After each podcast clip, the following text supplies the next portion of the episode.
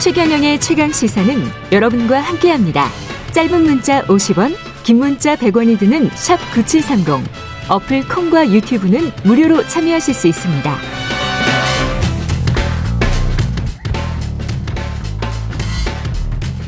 네, 3년간 수백 차례 스토킹 전화와 문자를 받고 경찰에 도움을 요청했는데, 예, 끝내 안 좋았습니다. 예, 우리 사회의 구조적인 문제를 해결하지 않는 한 신당력 어, 스토킹 살인 사건과 같은 참극 반복될 수밖에 없을 것 같은데요. 오늘 최강 시사 텔레그램 N번방을 최초로 공론한 추적단 불꽃 출신의 정치인입니다. 박지현 전 민주당 비대위원장과 함께 이 문제 좀 짚어보겠습니다. 안녕하세요. 안녕하세요. 예.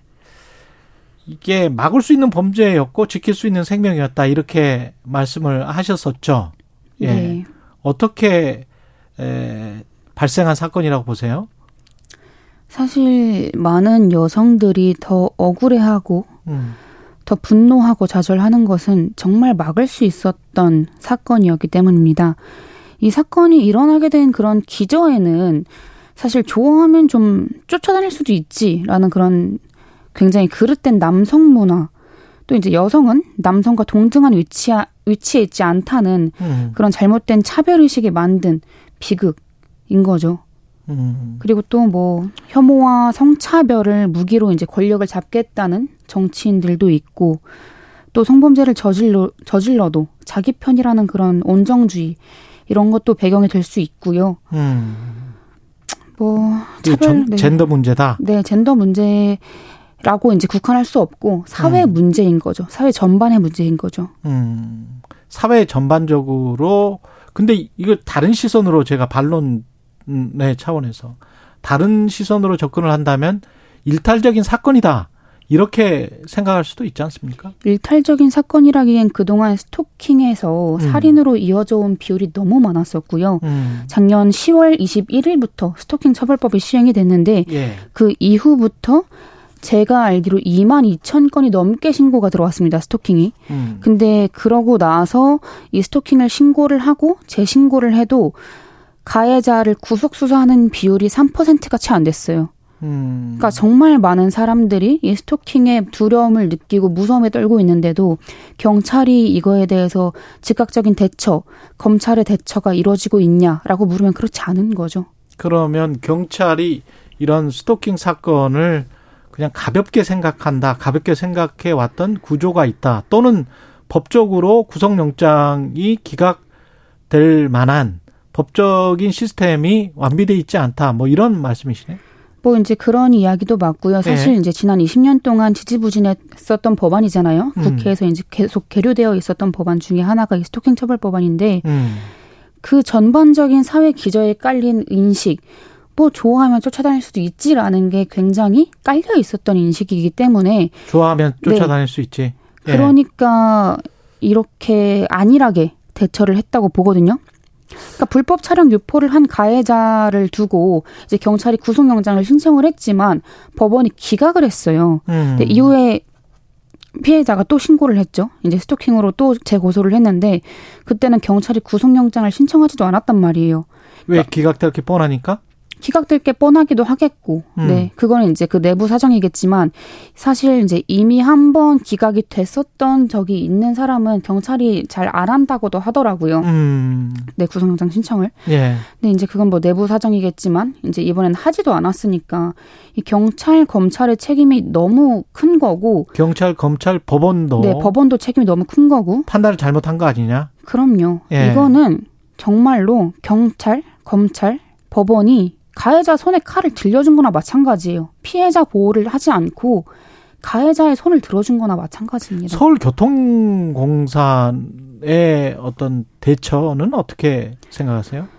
가해자가 회사 인트라넷 통해서 이제 피해자의 그런 이제 일하는 곳 근무지와 업무 일정을 알아냈다고 하더라고요. 예. 말도 안 되는 거죠. 이거 어떻게 알아냈지 이거를? 그러니까 아직 직위 해제, 그러니까 아예 그 판결이 나오지 않았다고 해서 직위 해제는 됐지만 어, 판결이 나오지 않아서 이거를 아, 계속 접속할 내부, 수 있다고. 회사 내부망에 네. 접속을 네. 할수 있었구나. 네. 그러니까 이거는 정말 철저히 조사해서 이 서울교통공사의 책임도 아주 엄중하게 물어야 하는 부분인 거죠. 음. 네. 아까 정치도 말씀을 하셨는데 김현숙 여가부 장관은 여성 혐오 범죄로 보지 않는다 이렇게 이야기를 했거든요. 남성과 여성의 이중 프레임으로 보는 것에 동의하지 않는다. 일단 왜 그렇게 보지 않는지부터 음. 그 이유에 대해서 전좀 소상히 듣고 싶어요. 음. 근데 이게 어떻게 여성 혐오 범죄가 아닐 수 있는지 예. 이거는 여성을 대상으로 한 범죄일 수밖에 없는 게 불법 촬영, 스토킹 그리고 이제 그게 살인까지 이어진 범죄예요. 음. 이 신당역 사건에 조금이라도 책임감을 느낀다면 그런 식으로 발언을 해서는 안 됐던 거거든요. 음. 이 여성 혐오 범죄라는 게 사실 원인을 정확하게 규명하지 않으면 해법도 나올 수가 없습니다. 근데 여가부 장관, 지금 김혜숙 장관은 그렇게 이제 발언을 하신 거잖아요.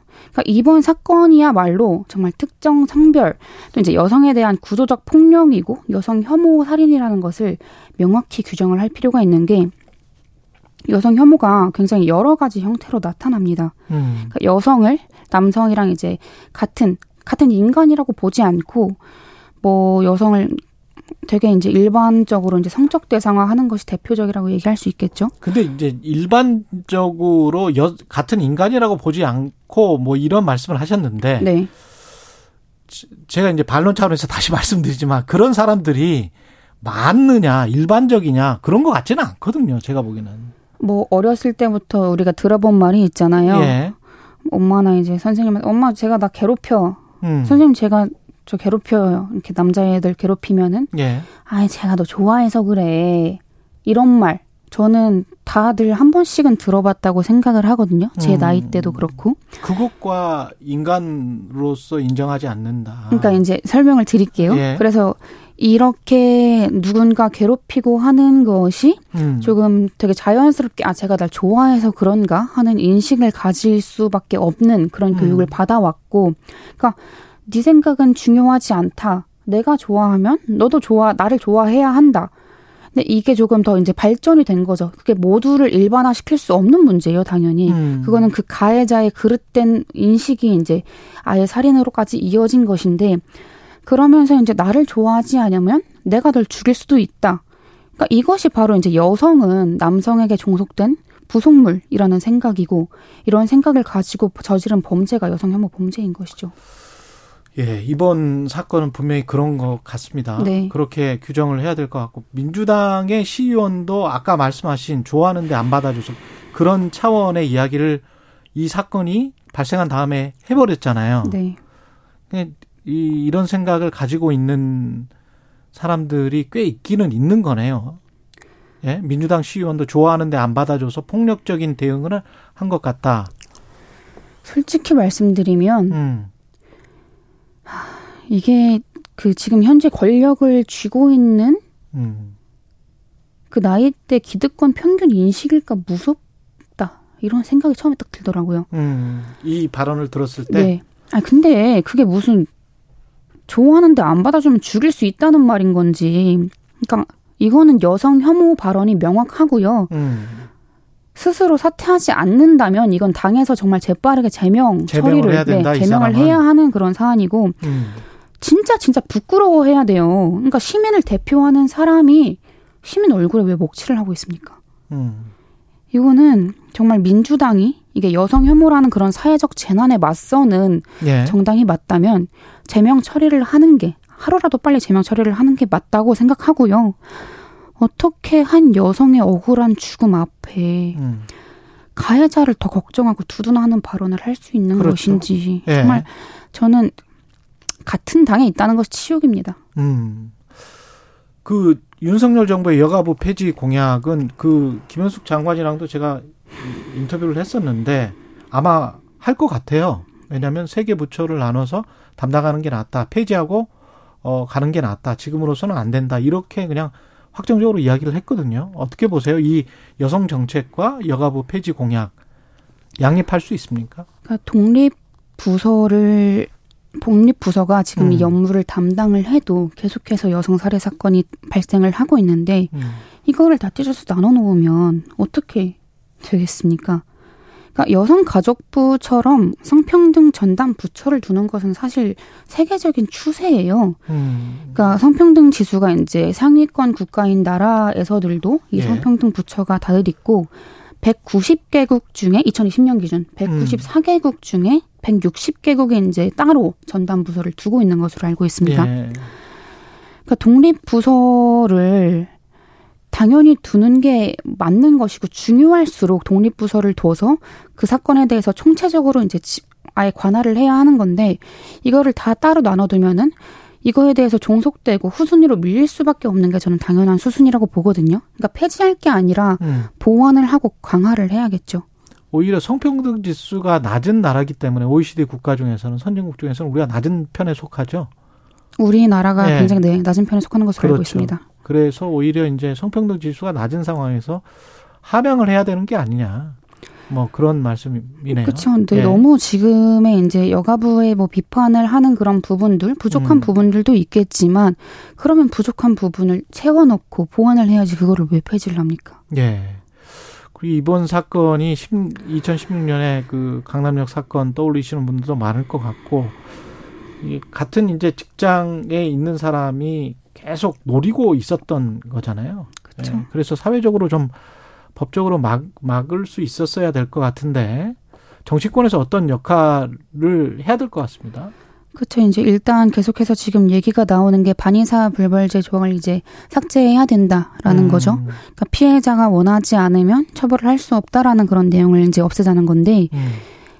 가해자들이 이 법을 잘 알고 있기 때문에 피해자에게 계속 연락을 해서 얼른 뭐 고소지를 취하를 취하를 해달라 아. 합의해달라 이런 음. 식으로 이제 연락할 빌미를 만들어주는 내용이 포함된 거예요. 예. 근데 이게 처음에 법안 제정을 이제 할 때부터 계속해서 얘기가 나왔던 건데 아 그래도 일단 지켜보자 라면서 냅뒀던 거거든요. 음. 이게 지켜볼 부분이 아니었던 거죠 사실.